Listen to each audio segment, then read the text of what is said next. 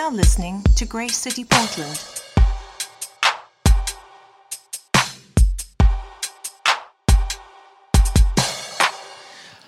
Good morning. How are you guys? My name is Simon, as, as Gray mentioned, I think. and I'm the pastor here, one of the leaders. And uh, thanks for being here this morning. You guys look great. Feel good? Yeah? Look good. Sunshine helps, does it not? It really does. Yeah. Um, guys, we're going to jump right into this morning, but before we open the Bible, I'd like us to pray. Um, I really want to pray for the kiddos downstairs. So if you'll join me. Father, thank you so much for the opportunity to gather as your children. Um, Lord Jesus, we know that you make a priority of spending time with the little ones, that there is nothing any less significance significant about what they're doing downstairs um, as, as compared to what we're doing up here. We pray that these little ones would have hearts that are, that are soft and open, receptive to the things that you want to say to them, that they would grow in their, their understanding of who you are, and that this morning they would encounter you.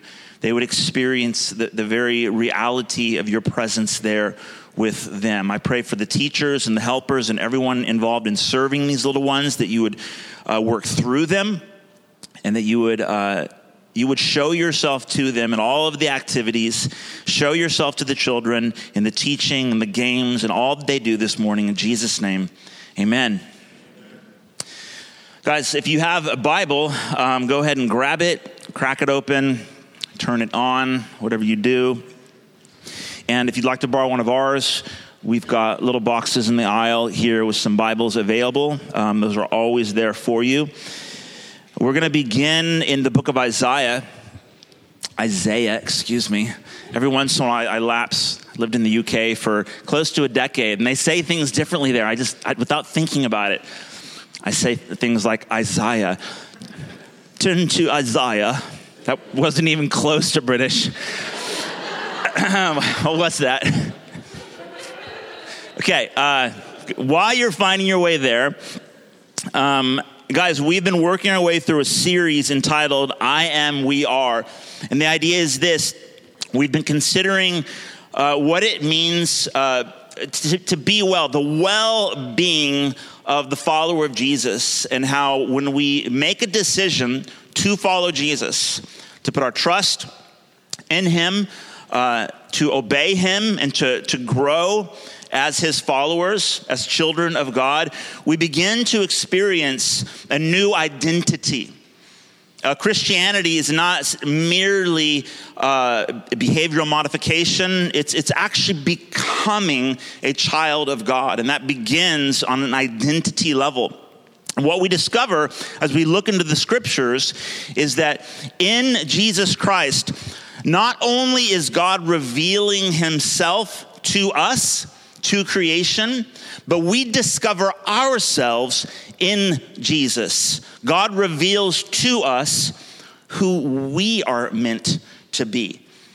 Jesus teaches us who we're meant to be like. And so, as He is, so are we in this life, in this world. And that's the big idea. As we've been looking at the identity of Jesus, we've been discovering who we are in Christ. And let me just add this because someone asked me a really uh, good question earlier this week. They said, Where do we draw the line between becoming like Jesus in terms of, of our identity and how we're to relate to God and, and to each other, becoming children of God, like Jesus, the Son of God?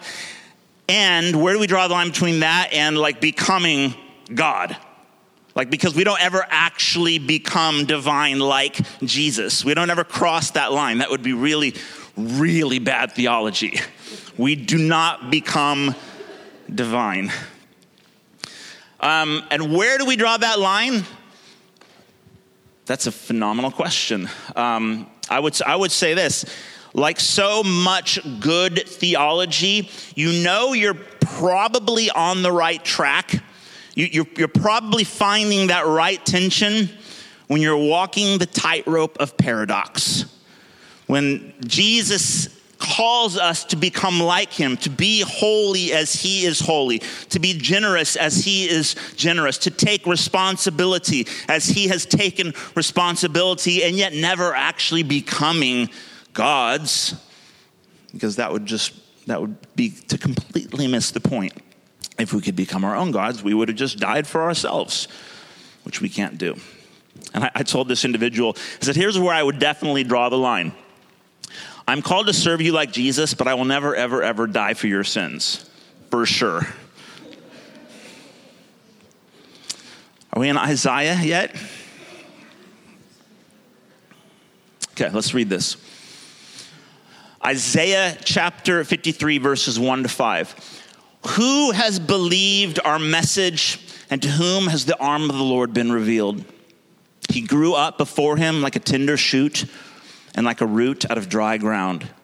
He had no beauty or majesty to attract us to him, nothing in his appearance that we should desire him. He was despised and rejected by mankind, a man of suffering and familiar with pain.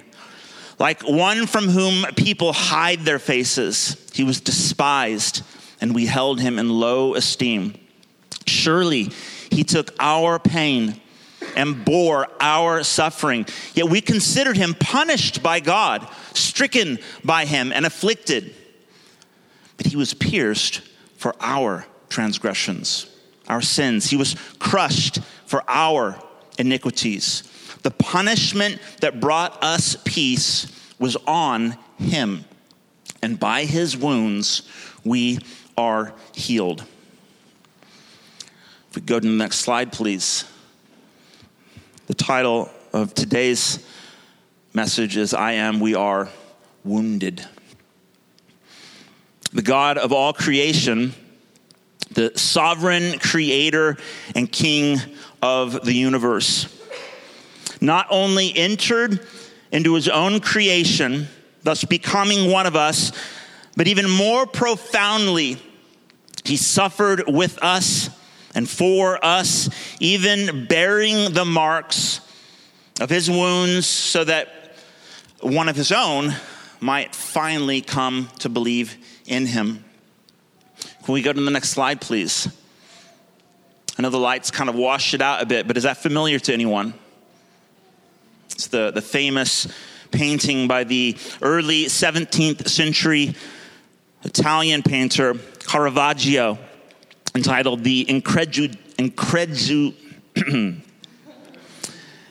Incredulity of St. Thomas, or better known as Doubting Thomas. And it's the scene of Thomas putting his finger into the side of Jesus. You may recall in the Gospel according to John, chapter 20, how it says, Now Thomas, one of the twelve, who was also known as the twin, wasn't with the other disciples when Jesus initially came. So the other disciples told him, We've seen the Lord, but he said to them, Unless I see in his hands the mark of the nails and place my finger into the mark of the nails and place my hand into his side, I will never believe. And in John chapter 20, verse 26, it says, Eight days later, the disciples were inside again, and Thomas was with them. Although the doors were locked, Jesus came and stood among them and said, Peace be with you. Then he said to Thomas, Put your finger here and see my hands, and put your hand and place it in my side. Do not disbelieve, but believe. Thomas answered him, my Lord and my God. Jesus said to him, You have believed because you have seen me? Blessed are those who have not seen me and yet have believed.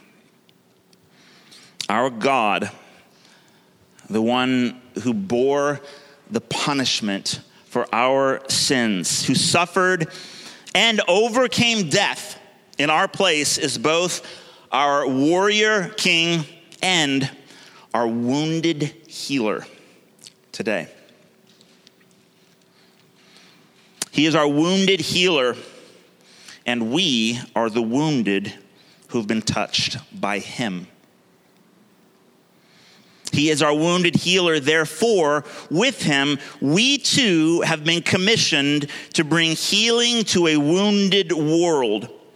Only not as those who have somehow managed to avoid pain and suffering, but as those who, like our King, still bear the marks of wounded people.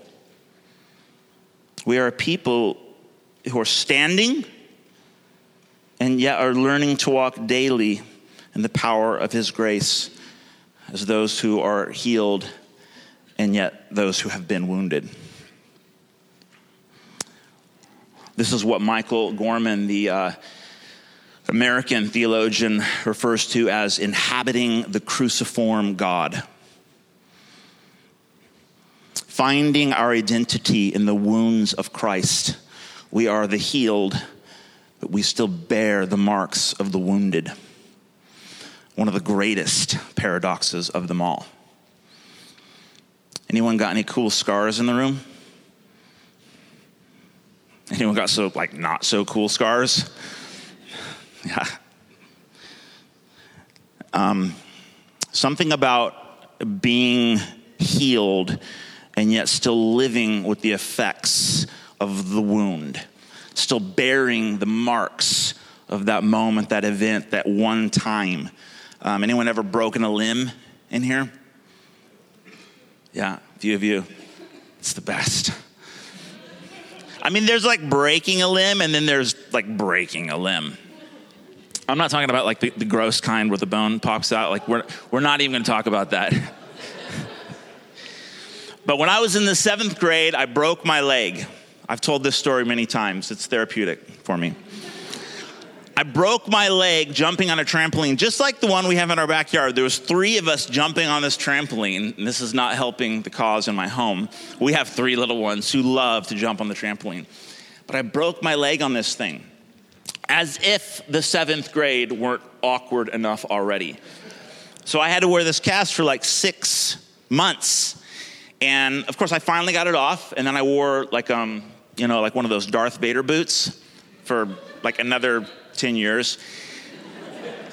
So I limped around my middle school forever, and I finally got it all off. Of course, I still limped because that's what I had been doing for like nearly nine months. And to this day, I still limp, actually. To this day, this foot is about a size smaller than this foot, and I think it's had all sorts of weird knock on effects on my body. Um, but the doctor assures me that this bone is definitely like the strongest bone in my body. That's what they say, right? Once you've broken a bone, it heals stronger than, than ever before. And yet I limp to this day. And I share that because I think it's an analogy of how, when, if you have met Jesus, if you've experienced any form of healing, as you've endeavored to get to know God, to experience um, new life in Jesus Christ, you will experience healing. He, he is fundamentally the God who heals. He is the great physician, then and now. And yet, though you've been touched by the healer, you will still bear the marks of the wounded. You will limp to this day. And of course, you might be thinking of the story of uh, Jacob, the Old Testament. He was the, uh, the grandson of Abraham, the father of our faith, and he had this encounter with um, God in the middle of the night.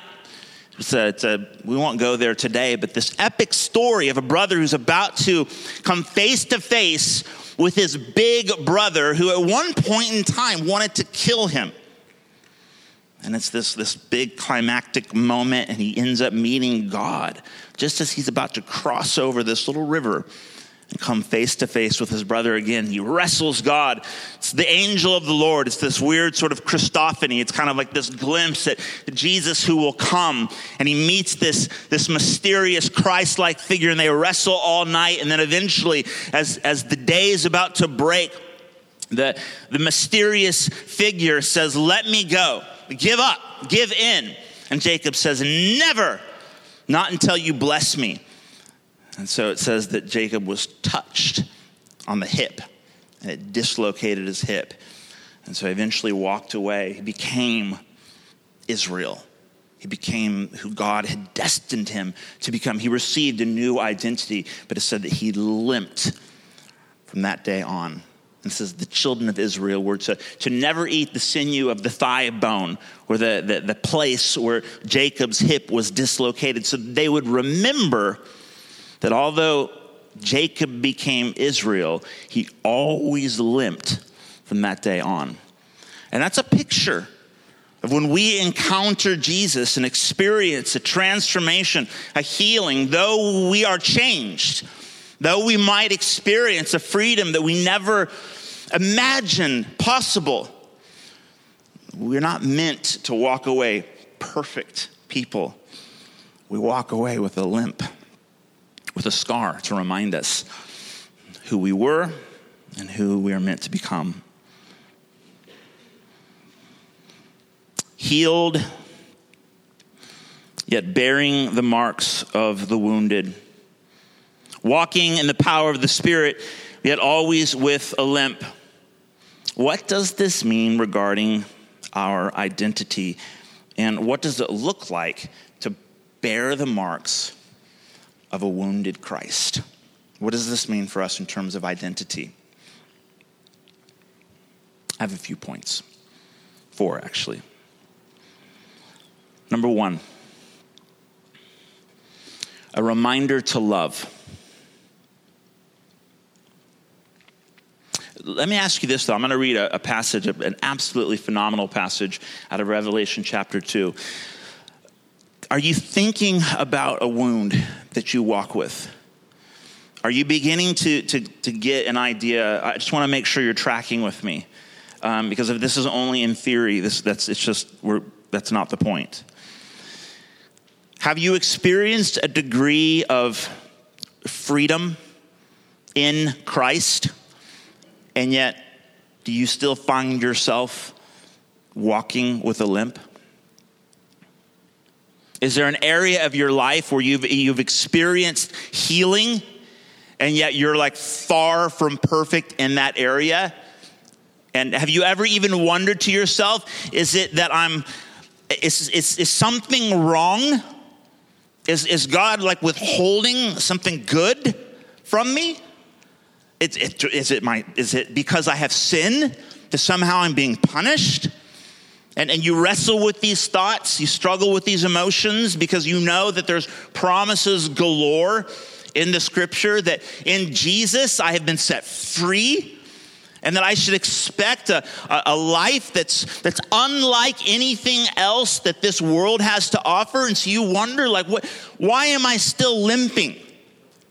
Why, why am I not just perfectly whole? Why do I still bear this scar? Why am I inhabiting the cruciform God?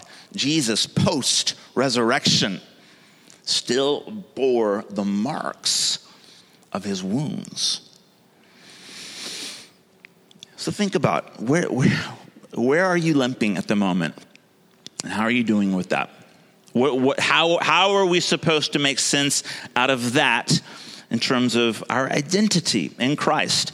Number one, your wound is a reminder to love. Revelation chapter 2, verses 2 to 5. You know, in the book of Revelation, there's uh, several letters that the Spirit of God leads John to, to pen letters to the seven churches. And the first one is to the church in Ephesus. Um, and it's a, there's, there's more to the letter, but the, the, the Spirit says, I know your works, writing to the church in Ephesus, I know your works, your toil and your patient endurance, and how you cannot bear with those who are evil but have tested those who call themselves apostles and are not, and found them to be false. I know you are enduring patiently and bearing up for my name's sake, and you have not grown weary. But I have this against you that you have abandoned the love that you had at first. Remember, therefore, from where you have fallen, repent and do the works that you did at first. If not, I will come to you and remove your lampstand from its place unless you repent. That's like sort of apocalyptic speak for if you don't knock it off, I'm going to take my spirit away from you. Remember from where you have fallen so that you might remember to love. The Christians, the believers in Ephesus, were passionate about truth. Uh, the, the, letter goes on to say something about the Nicolaitans. This this kind of slightly obscure group of, of, of quote unquote Christians in the first century that were uh, propagating this sort of idea, this doctrine of moral compromise. Saying that you can be a Christian, but hey, you know, it's all about grace, so you don't have to bother living like Christ, i.e., repenting when you sin uh, exemplifying God in your morality, in your body, in your sexuality, in your habits, in the way you're actually living your life, which is false because we are to be holy as He is holy, and we talked about that. So he says, Great, you're passionate about truth, and you hate evil, like I hate evil, is what the Spirit is saying. But this is what I have against you. You have forgotten the very first and most important work of all, and that is to love. Therefore, remember from where you have fallen, so that you might repent begin to love again. Walking with a limp is one of the best reminders of who you once were before Jesus began to change you because it's not easy. I mean, rather, it's not hard to get to that point in our lives where we feel like, man, I've got, I'm all cleaned up now. I know Bible verses.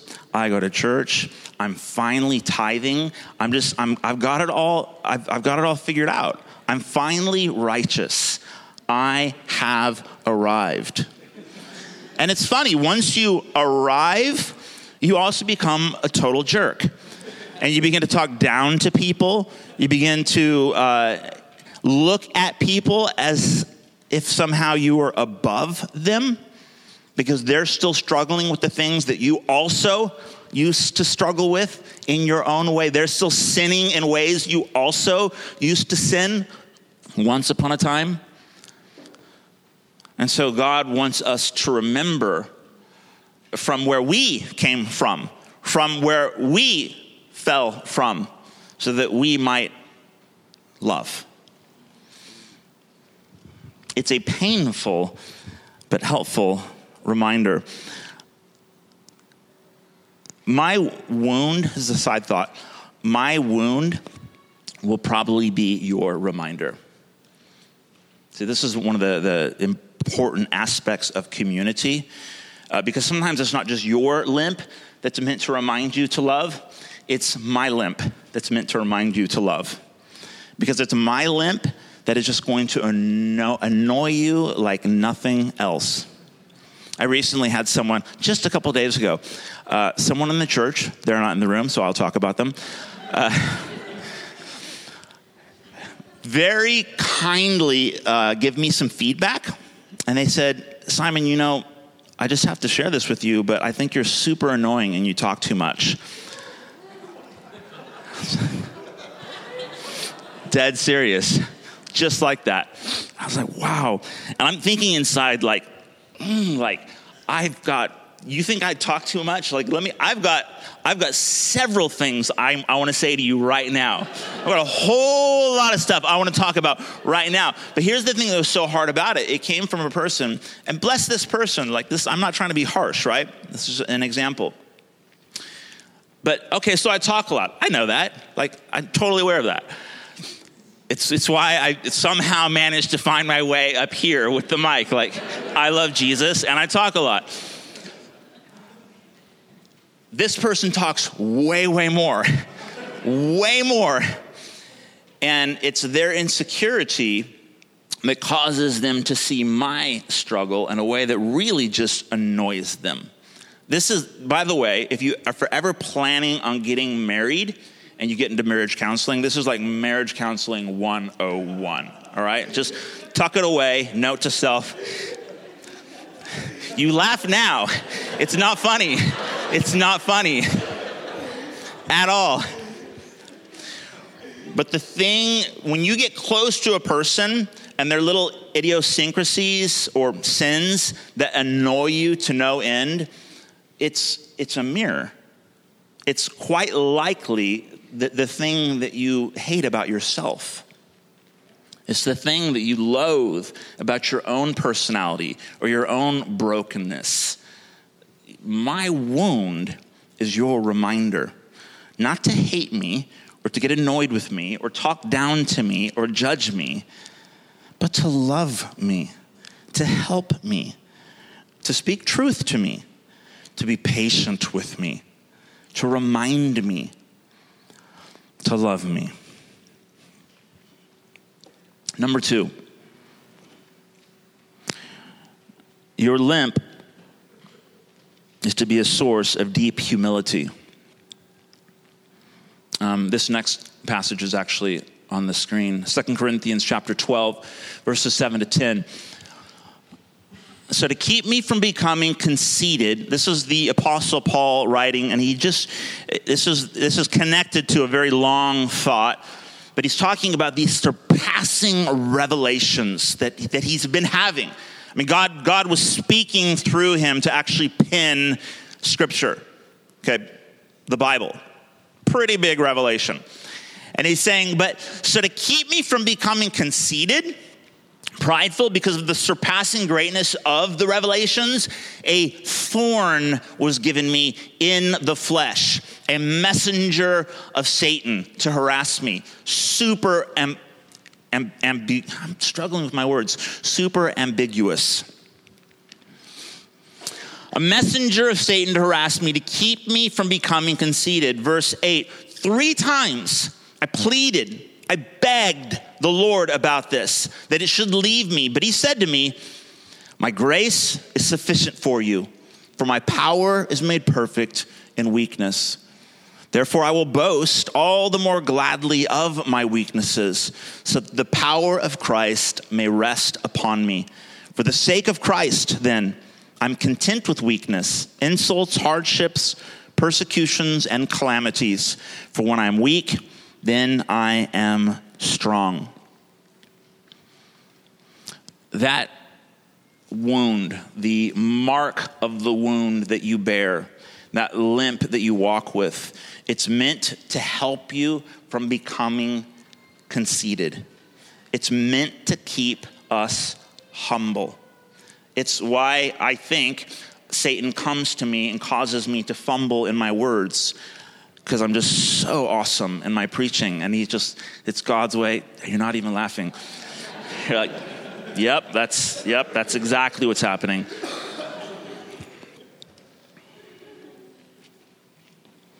Deep humility. Number three, grace on display. For the sake of Christ, then, I'm content with wickedness, insults, hardships, persecution, etc. For the sake of Christ. The world needs to see, we all need to see, what does the power of God look like in an actual normal human being? Like a broken person with wounds who's still in the process of healing. What does the grace of God look like on display. What does it feel like in real human terms, in relational interaction, in like real time? Um, Shirley and I, I was thinking about this uh, last night. One of the coolest things we ever did while we were living in London, um, we went to the Dennis Severs house. Do you remember that? It's they. It was. Um, you can look. You can Google it. Dennis Severs. It's this old like 18th, early 18th century home right in the middle of London that has been completely untouched for like almost 200 years. You step into this place and it's like you've just walked into a time capsule. But it's described as a living portrait Um, you could, you can, the smells are still there. The sound, you can see, hear like horse hooves clomping outside, uh, a half eaten meal still steaming on the table. And you sort of self guide yourself through this house, looking at everything, taking in all of this, this your senses. And you're meant to actually experience something very real as opposed to just standing from a distance and looking at a still photo or painting. That's a picture of the Christian life. We are meant to be portraits of God's grace, living displays of God's power at work in our weakness. Think about the thing that you wish would just change. Believe me, I've prayed more than three times, maybe 300 times God, take this limp away. I, I, I don't, I actually, I don't want to say like I've got proper like body issues, but I hate that my feet are like deformed. I remember one time I used to keep a blog. Remember when people did that? and uh, I used to write a blog, and I, I'd get a few hits. And one day, I don't know, I was in a weird mood, and I thought, oh, I, I had this whole little like spiritual metaphor going on to do with like my deformed foot. So I posted a blog called My Deformed Foot. Thing just like went relatively viral. It was like the one the one blog entry that people actually read. Like what are people googling out there? because I hate it. I hate it. And I've, I've, I've asked God to heal my body and to take this thing away so that I, I can just not feel self conscious about this limp of mine. But I'm pretty sure God has said, No, um, not now. My grace is sufficient for you. Um, this is going to help you to remain humble, and it's going to be an opportunity for, for me to put my grace on display. People need to see what my power looks like in weakness not your perfection, not your aptitude or your progress, but my power in your weakness. It's for the sake of Christ that I have not healed you in this way.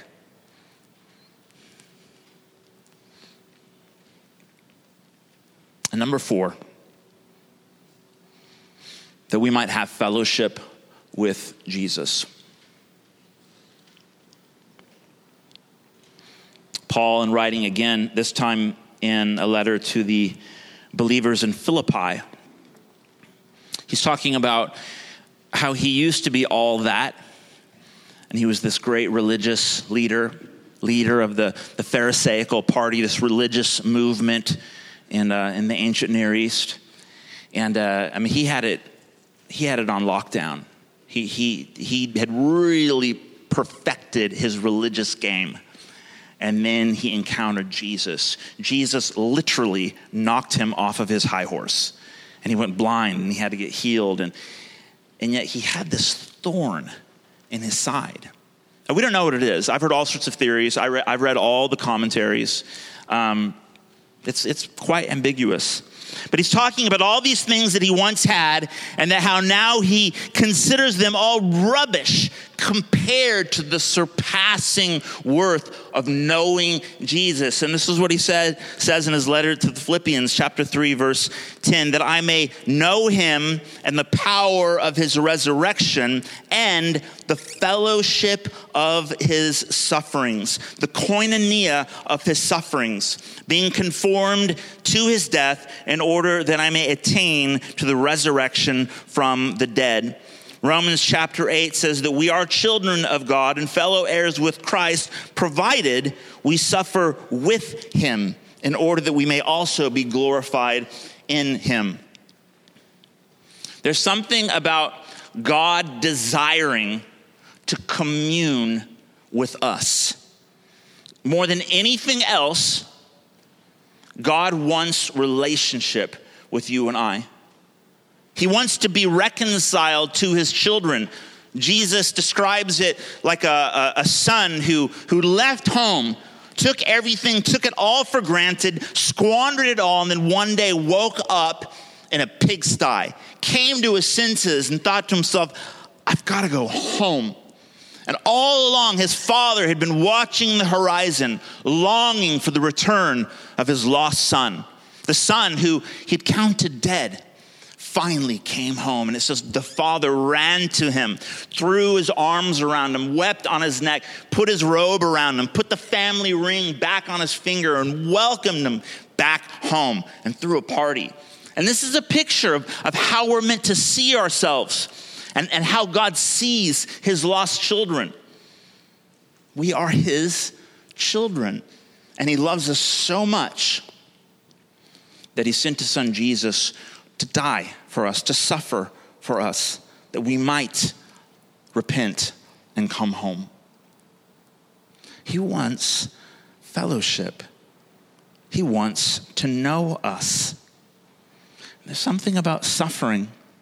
You know, I, we all, we, I think we all know this when I, when I say this, but we have like this major philosophical problem with suffering.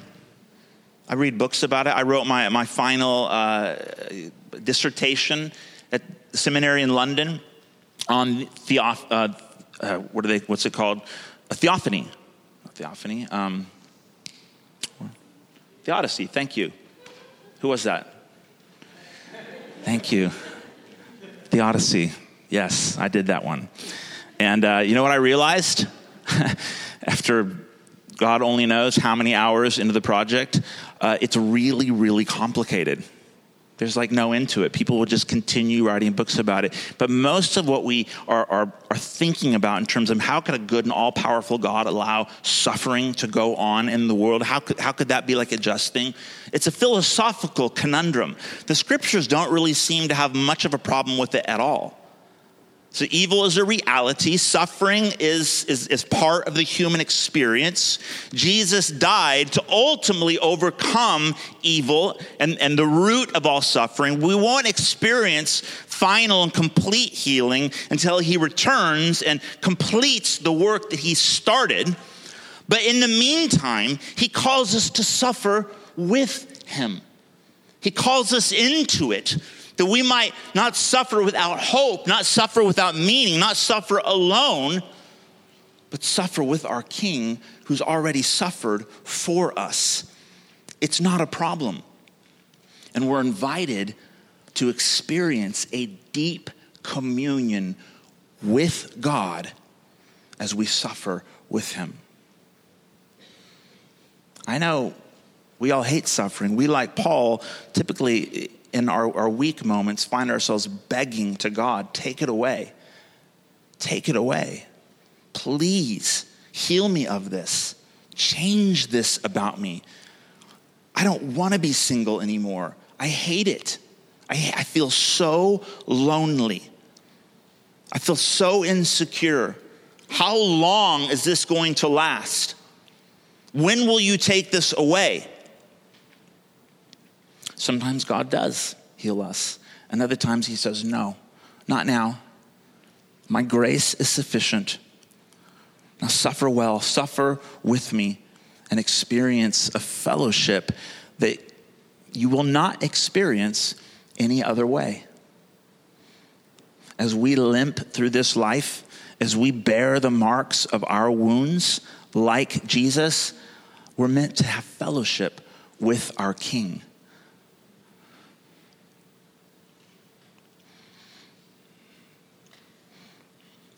I've, I've preached on suffering many times.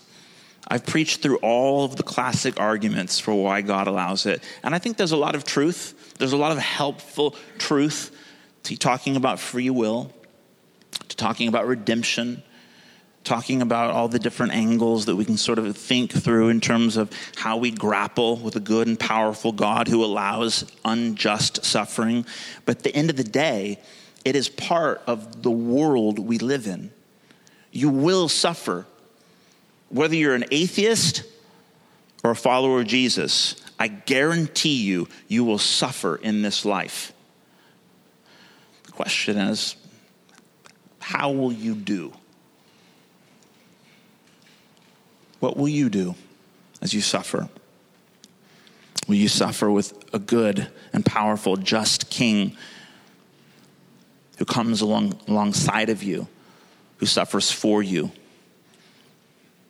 and who's always, always with you in your pain? Or will you do it alone?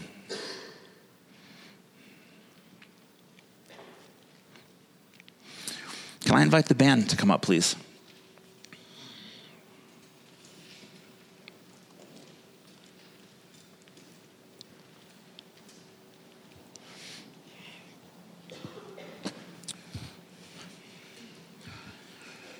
Guys, we're going to take communion now. And uh,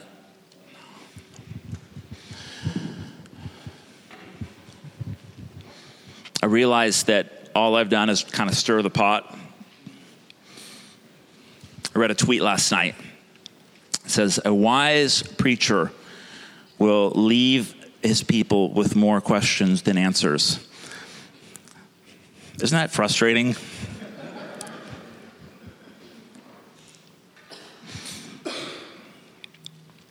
Um, I, want to, while we were worshiping, I felt like the Holy Spirit put like a little little picture in my mind, and I'd love to kind of close on this thought. Uh, it's not an answer, as it were, but it's a picture.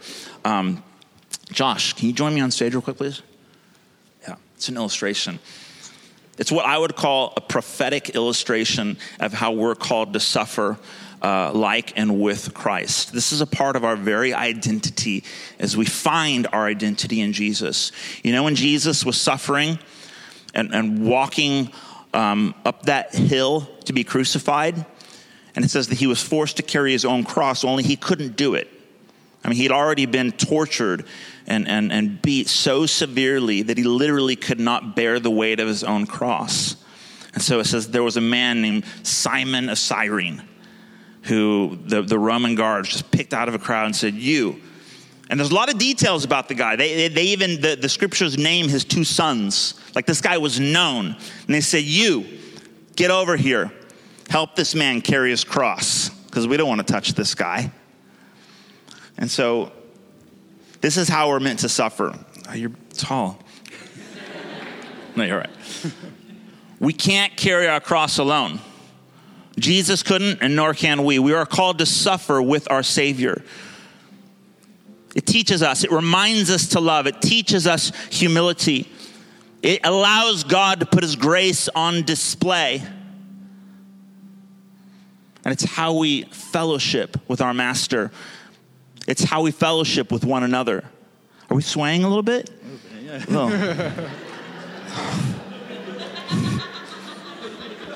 That's right. This is how we're called to bear our cross. This is how we're called to suffer. This is how we suffer well with hope as we find someone to walk with. Guys, this is, this is why, and I reckon this is why all churches sort of bang on about small group, small group, get in a small group, make a friend, get to know someone. I understand it can all feel incredibly superficial at times, but there's real purpose behind it. There's deep meaning. If we're going to follow Jesus and actually experience his life, which includes suffering as he suffered, bearing the marks of his wounds as we limp along through life, as healed sons and daughters, going into the world to proclaim new life in Jesus, offering the healing of the wounded, we do it together. We walk together, arm in arm. Some days you're going to feel strong and you're going to be like, man, I've just, I need to go find someone to lock arms with because there's, there's a very good chance that the per- person sitting next to you is about to give up and they can't carry that thing any, anymore. The weight is just crushing them. The loneliness is just overwhelming and they need you to come along be like, man, put your arm around me. No, I'm not going to let you go.